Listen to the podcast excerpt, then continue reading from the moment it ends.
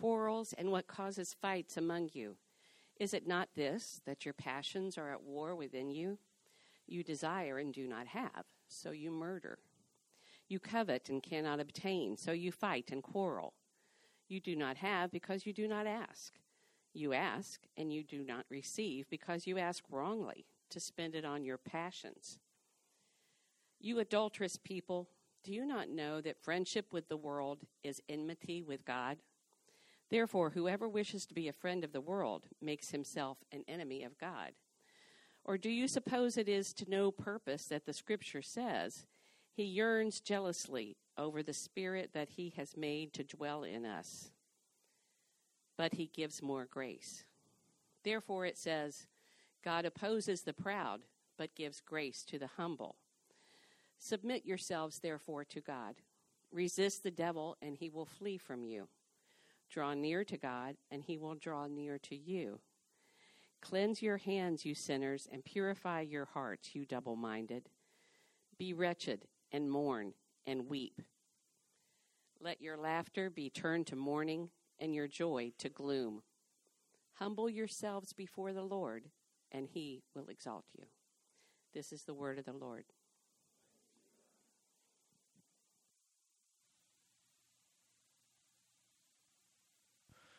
Thank you, Valita. Uh, let's take a second now, if you would, and please join me. Let's pray briefly and ask God to um, help us understand this part of His Word well. Then we'll jump in. Let's pray. Our Father, we come to you again this morning, asking again that you would meet us where we are, and we thank you that you do that through the Holy Spirit ministering to us now. We ask, Father, as we study this letter of James, which is in many ways quite a difficult letter uh, to really uh, take in and obey. Father, we pray that you would be at work giving us soft hearts so that we can say sorry to you and to one another for our sin, for our own brokenness, for our own failures, and turn back and rest in Jesus as he offers himself to us in the gospel. Through his death and resurrection, we have renewal, we have new life, we are pardoned and made your sons and daughters. We are brought into your family. So help us to believe that this morning, God, and we pray that you would be at work at work in our hearts, at work in our minds, at work in our very practical daily lives, helping us to live for you, to live in your name and for your glory. And we pray these things in the name of Jesus. Amen. Uh, in organizational leadership literature and uh, books. I love reading that sort of thing. And there's one um, idea or concept that has really helped me as I've read about what it means to be a leader, to lead organizations. And really, this applies to anyone, no matter if you're a leader of an organization or not. And that is the difference between what the literature calls technical challenges and adaptive challenges. You might be familiar with that term, you might not. A technical challenge is a challenge that you already possess the tools to solve. A, an adaptive challenge, however, or an adaptive problem, is a challenge or a problem that requires you to change in some way. It requires you to adapt before you are able to meet or solve the problems or the challenges that are presented to you in whatever situation you may find yourself. And what the literature says that I think is extremely insightful and very, very important for most everyone is that one of the major problems in leadership, one of the major problems in life, is that we bring technical solutions to adaptive challenges. We bring technical solutions to adaptive challenges. And I'm convinced that we often do that in our spiritual lives as well. We often just try to rely on the stuff we've always done or what we already are or what we've been taught in order to meet perhaps new and very challenging issues that crop up in our lives as we are trying to follow Jesus. Really, the book of James was written to address the issue of us who are trying to follow Jesus needing to be constantly adapting and changing. Thankfully, we have the Holy Spirit to help us do that, but change requires work. It requires a ruthless honesty about ourselves. And we've seen again and again in James that he is driving us to that place. James has been telling us again and again that God the Father is radically committed to each one of his followers becoming whole people. He talks about that in chapter 1, verse 4. The whole point of James is for us to understand what it means to be perfect and complete, lacking in nothing. James chapter 1, verse 4. And we've seen that that process requires adaptive change, it's very difficult. Really, you could summarize the entire process that God is calling us to through James with one word. It's a very biblical word, it's a word that you might be familiar with. The word is repentance. Repentance. That's the biblical word that really summarizes the entire message of James's ancient letter. It's the first way, the primary way, along with faith, that we respond to God's gracious love for us. That's why we see it spoken about all the time by Jesus and by the Apostle Paul and by the Apostle Peter and here by the Apostle James. And that's our theme this morning. James is all about the journey towards wholeness. And if you're ever going to become a whole person, if you're ever going to become a person of joyous integrity, then repentance must be something that defines your life. It must be something that defines your daily habits and rhythms we enter into chapter 4 today, and we see that James is still concerned with some of the th- same threads that he's already begun. He's still concerned with our words, which Bryce thankfully preached for me last week when I was out. He talked about that in James 3. James is still concerned today with our integrity, with our lack of hypocrisy. And James is still concerned that each one of us lead lives of wisdom on the journey towards wholeness. And here in these verses, God calls us to move forward. He calls us to change by His grace. Repentance, again, is a one word summary of everything that the Holy Spirit is asking of you through James. Repentance is a key ingredient in the journey towards wholeness. So let's summarize the main idea this morning like this, okay? The journey towards wholeness involves restoring broken fellowship with broken hearted repentance. The journey towards wholeness involves restoring broken fellowship with broken-hearted repentance. So let's, in a way, break that sentence down into two parts, and that's what we'll do this morning. First, I want to talk about broken fellowship, and second, broken-hearted repentance. I think that outlines James chapter 4, verses 1 through 10. So, first, in the first few verses here, we see James writing to us under the inspiration of God's Spirit about broken fellowship. First, he talks about broken fellowship that we have with one another.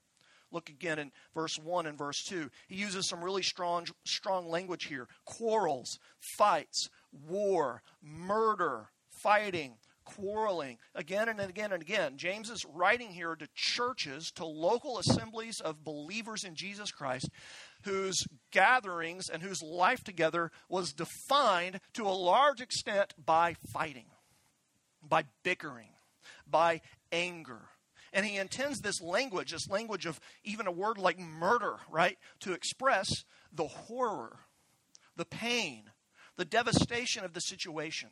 The Christians that he was writing to some 2,000 years ago were battling each other, and it was ugly. You know, if you're not a Christian, or if you've only been a Christian for some time, or if you've been a Christian for a long time, you probably know that one of the biggest defeaters, so to speak, of Christianity, one of the main reasons why many people aren't Christians is because of what they see Christians acting like, especially with regards to each other. Um, when they see Christians fighting and quarreling among each other, it causes them to think, you know, this can't be true if people treat each other that way who claim to follow Jesus. And that's been the case for centuries. In the 18th century, one of famous philosopher named Spinoza wrote this. I think I have it on the screen there. Listen to this. He says, I have often wondered that persons who make boast of professing the Christian religion, namely love, joy, peace, temperance, and charity to all men, should quarrel with such rancorous animosity and display daily towards one another such bitter hatred that this rather than the virtues which they profess, is the readiest criteria of their faith. It's a big deal. It's a big deal to a watching world and for our own lives when we are defined in our relationships with each other by fighting and bickering and quarreling. Really, what James is getting at here is the question of why. Why do these fights and these questions keep on happening? That's what he's really after. What lies beneath? And he tells us very clearly that it's the passions, verse 1, that are at war within us that causes us to fight one another. It is misplaced desires. Or, as the great theologian St. Augustine would have it, put it, the issue is our own disordered hearts. That's what the word there, passions, refers to. Think about how important this must have been for James. He really doesn't even mention the actual issues that the people were fighting over. You notice that? He just mentions that they were fighting, and that they were fighting because these passions, these misplaced desires, are, are at war within them. Sometimes what we're fighting about doesn't even matter as much as the fact that we are fighting. And I believe that that is what grieves the heart of God. The imagery of the language here is imagery of enemy armies waiting in ambush for one another. You know, waiting for the bugle to sound so that we can begin the attack against anyone who stands in the way of some personal gratification that we are after. So, the cause of fighting with each other, the scriptures are telling us, lies inside of us and not outside of us. That's essential to understanding the Christian faith. The heart of the human problem is the problem of the human heart. So, what does that look like in our lives practically? Again, this word passions is a reference to our own unfettered desire for personal fulfillment in any form. James is talking about the way we devote time and energy and money to seeking self satisfaction above all else. And he's saying that the reason we do that, and this is crucial, is because of our own inner heart sickness. It's because of the cancerous nature of humans' rebellion against their Creator God. What might that look like in your life? Maybe as the Holy Spirit is at work right now, you can think of some things on your own. Let me just give a few examples. One way that our passions wage war within and cause us to fight each other is revolves around the issue of money and possessions, without question. You know, we might think my life is not going the way I want, and I am irritable and angry and resentful because I don't make enough money, I don't think, or I don't have all the things I want to have, right? And we might spend tremendous amounts of money to create a life that we think will insulate or protect us from toil or frustration. And we find that that doesn't work, and so we just get more and more frustrated. So we find ourselves in the midst of really relative luxury as Americans, feeling deeply spiteful, feeling unhappy, feeling unsatisfied. The reason that that's going on in your heart is because you have a disordered heart. You have misplaced desires, James is saying. Perhaps you find yourself this morning in a conflict, especially if you're a Christian. You find yourself in a conflict this morning with another brother or sister in Jesus. You know, either it's a cold war, you know, you just kind of walk by and like that. I'm not talking to that person. Or it's just like an outright war of hostility, right? Uh, I want you to see that the issue is not, listen, this is hard, but this is I think, what James has for us. The issue is not just with them. That's what he's saying here. He's saying that the issue, at least in part, has to do with you. It has to do with your own passions waging war, your own misplaced desires.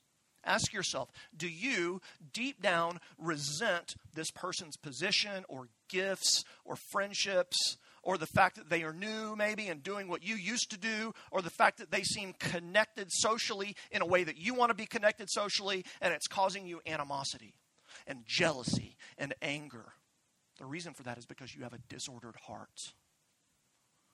Perhaps you find yourself uh, in fairly constant conflict with your spouse. Um, probably that doesn't happen to any of us, but um, and there's you know maybe deep frustration in your relationship in your marriage. And perhaps the reason for that, I think James is calling us to ask and examine ourselves, is because we commonly use the relationship primarily as a vehicle for our own self gratification rather than as a way to serve and love the other. That is why there's irritation and low grade discontentment in our marriages. It's one of the reasons. We have a disordered heart. So James here speaks into situations in which there is broken fellowship, you see, with each other as a result of our passions waging war within, within us and, and wreaking havoc relationally and emotionally. And then he goes on in verses, the second part of verse 2, all the way through verse 4, to talk about how these passions at war within us cause broken fellowship, not just with each other, right? But they also cause broken fellowship between us and God. That's what he's getting at there in those later verses in the first few uh, parts of our sermon this morning, of the story this morning. In verse 3, James says that when our passions are at war within us, it causes a rupture with God. And by the way, he's writing here to Christians primarily. This is true for those who have already placed faith in Jesus.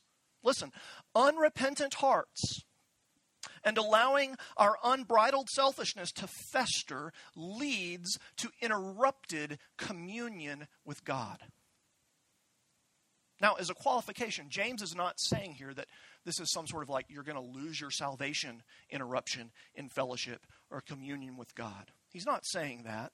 But he is saying that if you're a follower of Jesus and you're persisting to neglect the practice of repentance and you're living in these broken relationships, he's saying that that affects your intimacy. It affects your walk with God when you're not regularly dealing with your own heart issues through repentance and faith in the gospel. How does that manifest itself? Oh, look at what James says. He primarily talks here about prayer. Look at what he says. You do not have because you do not ask. You ask and do not receive because you ask wrongly to spend it on your passions.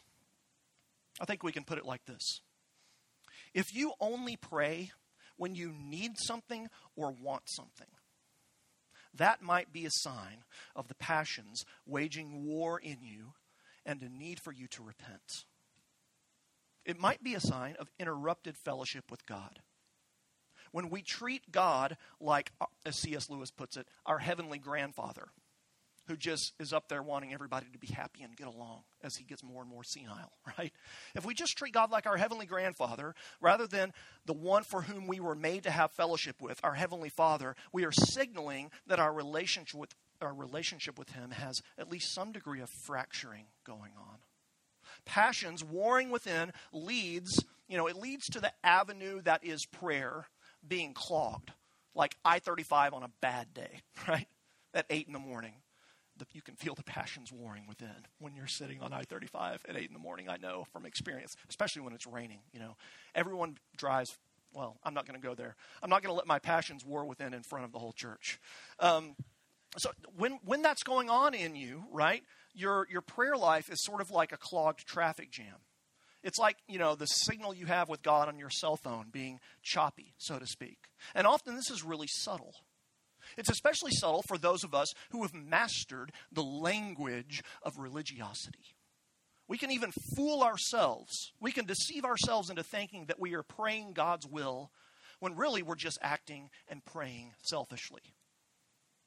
I think this is important enough to repeat. Let me put it this way, okay? Self centered prayer, in its many subtle forms, is not really prayer at all at the end of the day. Because prayer, fundamentally, is a manifestation of dependence and not independence. Prayer is an exercise of faith, not an attempt to gain our own ambitions.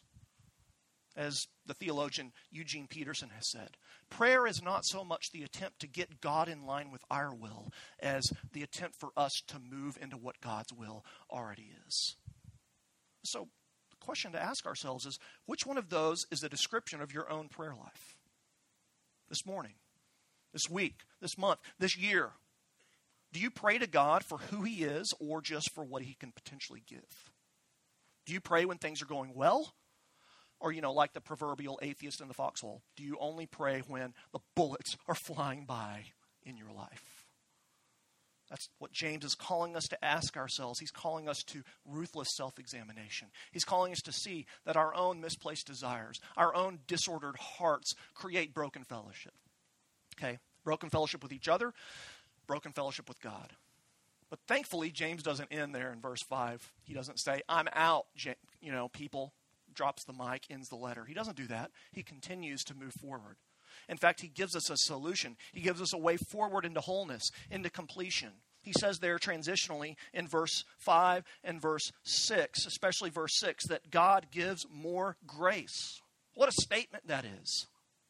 Listen, Get the big picture in your minds. These early Christians, much like we tend to do, they're warring. They're murdering each other in their hearts. They're filled with rage, with bickering, with anger, with slighting each other. And yet, James writes, God gives more grace. He gives more grace. He yearns jealously for us, we read. He calls us out of our spiritual adultery, verse 4, out of pursuing our own desires, out of pursuing our own self absorption above pursuing Him, the one our souls were made for. Listen, everybody, listen. We need this to sink in. Listen, God sees all of our disordered hearts. God sees and knows our misplaced desires. God sees the passions at war within us. God sees that we covet. God knows how jealous you are. He knows how angry you are. He knows how lustful you are. He knows how selfish you are. He knows how cruel you are. He knows how deceitful you are. He knows how fickle you are. He knows how arrogant you are. God knows all about our spiritual adultery. We can't fool him. We're like the, we're like the husband who smells like the perfume of another woman as he gets into bed with his wife. God knows our weakness. God knows how prone we are to temptation. God knows how short lived our obedience can be. And what does God do? How does God respond? He gives more grace. He beckons and summons sinners like you and like me to himself. God welcomes us back home. God tells us, don't hesitate to come back to me.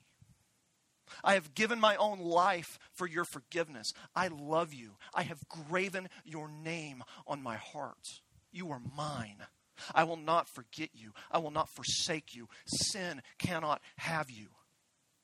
God offers grace, free grace. He offers pardon. He offers forgiveness in the midst of all of this fighting, in the midst of all of the broken fellowship, through the death of Jesus Christ for our sin, through the resurrection of Jesus Christ to new life, through God making all things new, through connecting to Jesus by faith alone in His work, through all of that stuff that we call the gospel, we are made new creatures the scriptures tell us. We are given new identities. We are recipients of a super abounding oversupply of grace, getting the opposite of what we deserve. That's the story. That's your story if you're a follower of Jesus. I love the song we're going to sing here in a minute. The love of God. The song starts like this The love of God is greater far than tongue or pen could ever tell. It goes beyond the highest star, and yet it reaches deeper still. Though generations will pass away and earthly kingdoms will fall, his boundless love will never fade in valley low or mountain tall. Listen, God offers more grace. His grace is greater than all of your sin, than all of your broken fellowship with each other or with God. The offer of grace is ever and always available for any who will come, who will come to Jesus. So, how do you respond to that offer? That's really what James is getting at. Look at verse 6. He gives more grace. Therefore, you see that word? Very important word. In light of the fact that God shows grace to weak, broken sinners, in light of that, God opposes the proud but gives grace to the humble. Submit yourselves, therefore, to God. In a word, the response to grace is repentance. The only way to arrive at wholeness and completeness is along the road of repentance. It is by humbling yourself before God. Now, what does that mean? It's very religious language. Listen to this uh, guy that writes about James for a living. His name is Doug Moo. He writes this To humble yourselves means to recognize our own spiritual poverty to acknowledge our desperate need for God's help, and to submit to his commanding will for our lives. That's what repentance is. It requires humility. I think that humility is really beautifully ex- exemplified in one of Jesus' most famous parables. It's a parable of two men. One is a very religious guy who stands up and prays, God, I thank you that I'm not like this person. I give you a tenth of everything I've earned. I've been in church every week since as long as I can remember. I've got the Old Testament memorized. Thank you, God. And then the second man, the second man simply falls down on his knees and says, God, have mercy on me, a sinner.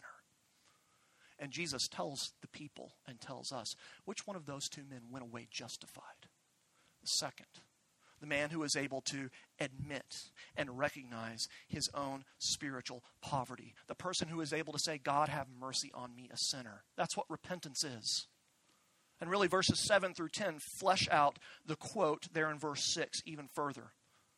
And if you count them all up, you'll see that in those verses 7 through 10, there's about 10 commands that James gives, all of which describe repentance in some way or another. And this, really, I think, in a lot of ways, is the heart of James's letter. And again, please hear this. The only way to have fellowship with God and with one another restored is to have broken hearts over our sin that lead to repentance. The great Puritan author Thomas Boston has a book called Repentance. Very clever title. Uh, it's about repentance.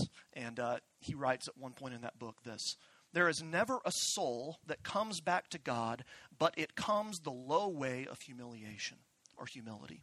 The sinner gone from God is set up against him, but grace puts the sinner down from that seat and lays him down at the Lord's footstool where the Lord takes him up. Humble yourselves, therefore, under the mighty hand of God.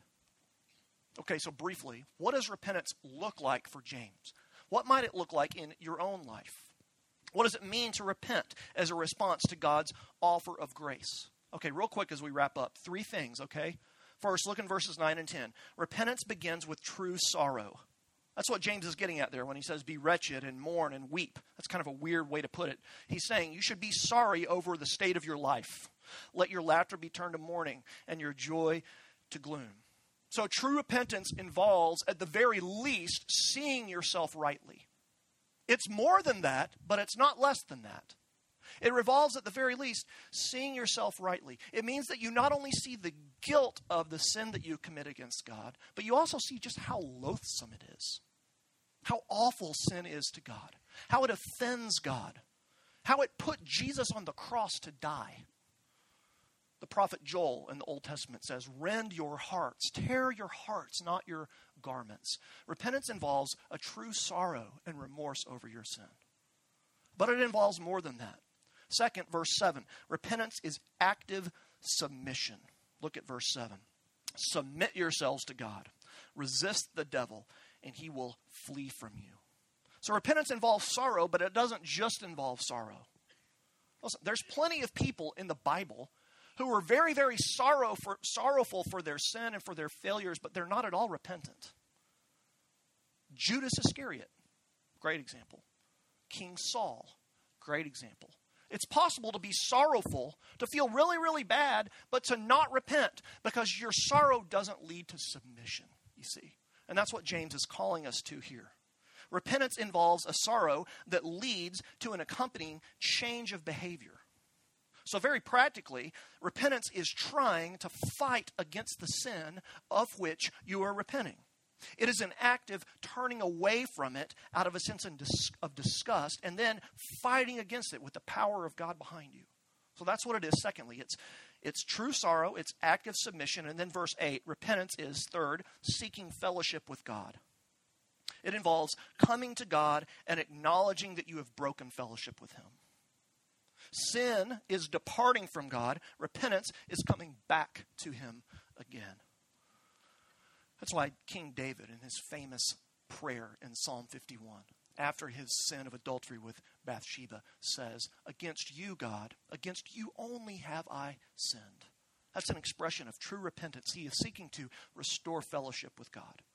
That's why in Jesus' parable in Luke 15, the parable of the prodigal son, when the son is eating out of the pig trough after he's left his father's home, he looks up and says, I'm going to go back to my father. And implied there is, I want to restore fellowship, restore the broken relationship with Him. And crucially, this is done in the knowledge and in the faith that God will always welcome you, that God will always receive you.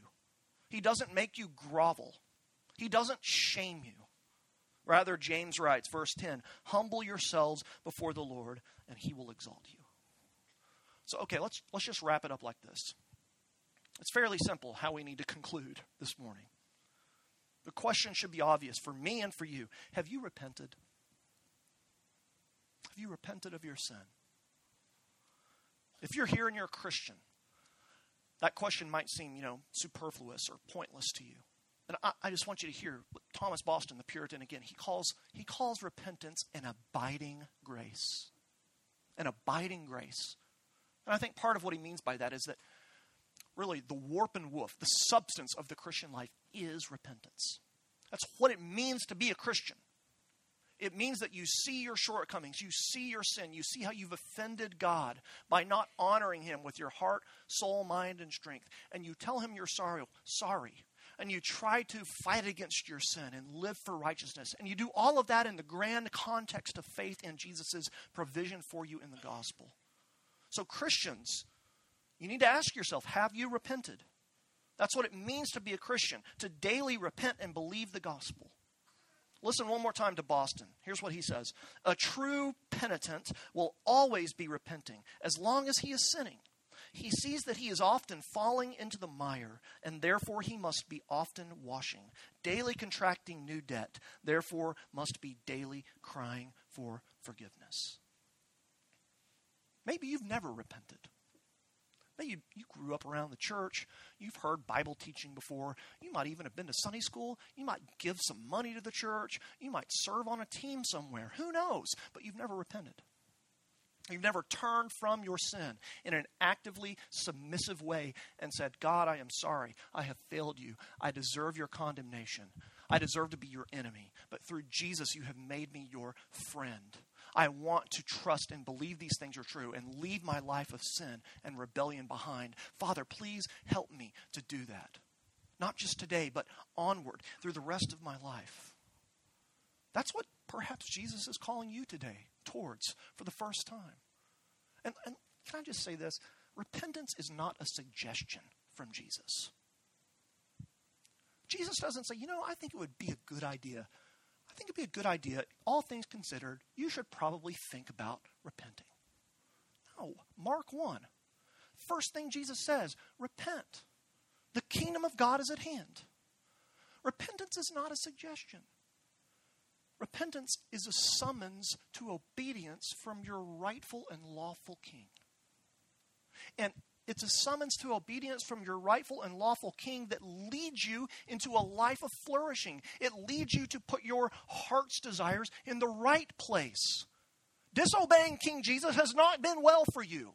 Your desires are misplaced, your hearts are disordered. It's not gone well. Maybe Jesus is saying you should try coming back to me, the one for whom your hearts are made, the one that you long for, even though you might not know it. That's what James is pressing upon us, you see. It's what God is pressing upon us. He longs for you to come home. He longs for you to turn away from sin with sorrow, with humility, and turn to God through faith in Jesus. May we all do it even this morning. In the name of the Father, the Son, and the Spirit, let's pray together.